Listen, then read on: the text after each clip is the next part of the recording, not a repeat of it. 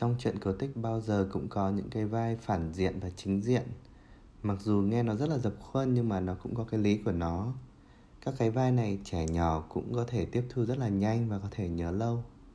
Khi thiết kế cũng vậy, nếu mà trong lĩnh vực của bạn có những cái vai mà nhà nhà đều biết thì nên dùng. Ví dụ người ta hay nói là thánh thiện như thiên thần, tàn ác như ác quỷ nớ cơm giỏi như thạch xanh bạn hoàn toàn có thể áp dụng những cái ờ, vai này để mà truyền đạt được ý tưởng đến cho người dùng một cách hiệu quả nhất. Không chỉ bó buộc vào vai người bạn cũng có thể dùng những tông chuyện như là phiêu lưu mạo hiểm hoặc nhẹ nhàng lãng mạn. Rất nhiều các cái quán cà phê hoặc thậm chí siêu thị cũng đều dùng chiêu này. Điển hình là siêu thị Trader Joe's ở Mỹ. Nó giống giống như các cái chuỗi siêu thị Walmart, Big C, Vincom nhưng nó bé hơn và chuyên vào bán cái mặt hàng lạ giá rẻ.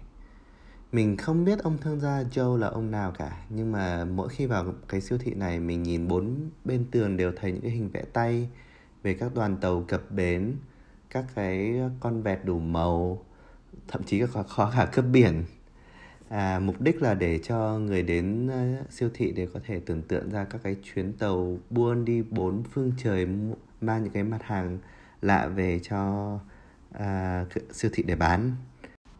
Mãi sau này mình mới phát hiện ra là cái chuỗi Trader Joe's này toàn mua đồ địa phương không ai biết đến rồi họ có một đội ngũ thiết kế rất là khỏe thiết kế lại toàn bộ bao bì của bao gạo gói mì hộp sữa trông cho nó kỳ bí.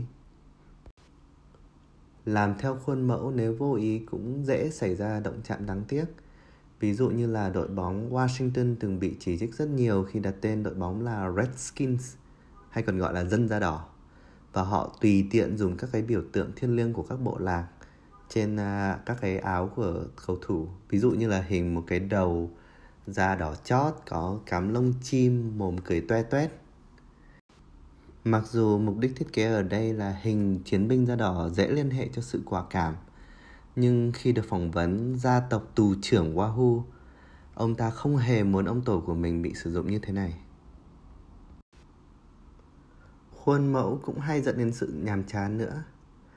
Nên mình nghĩ cách sử dụng tốt nhất là khi mình có mục tiêu giúp người dùng rõ ràng. Hãy nghĩ xem mình đang giúp người dùng hiểu cái gì. Và đó có thực sự là giá trị cốt lõi của sản phẩm không?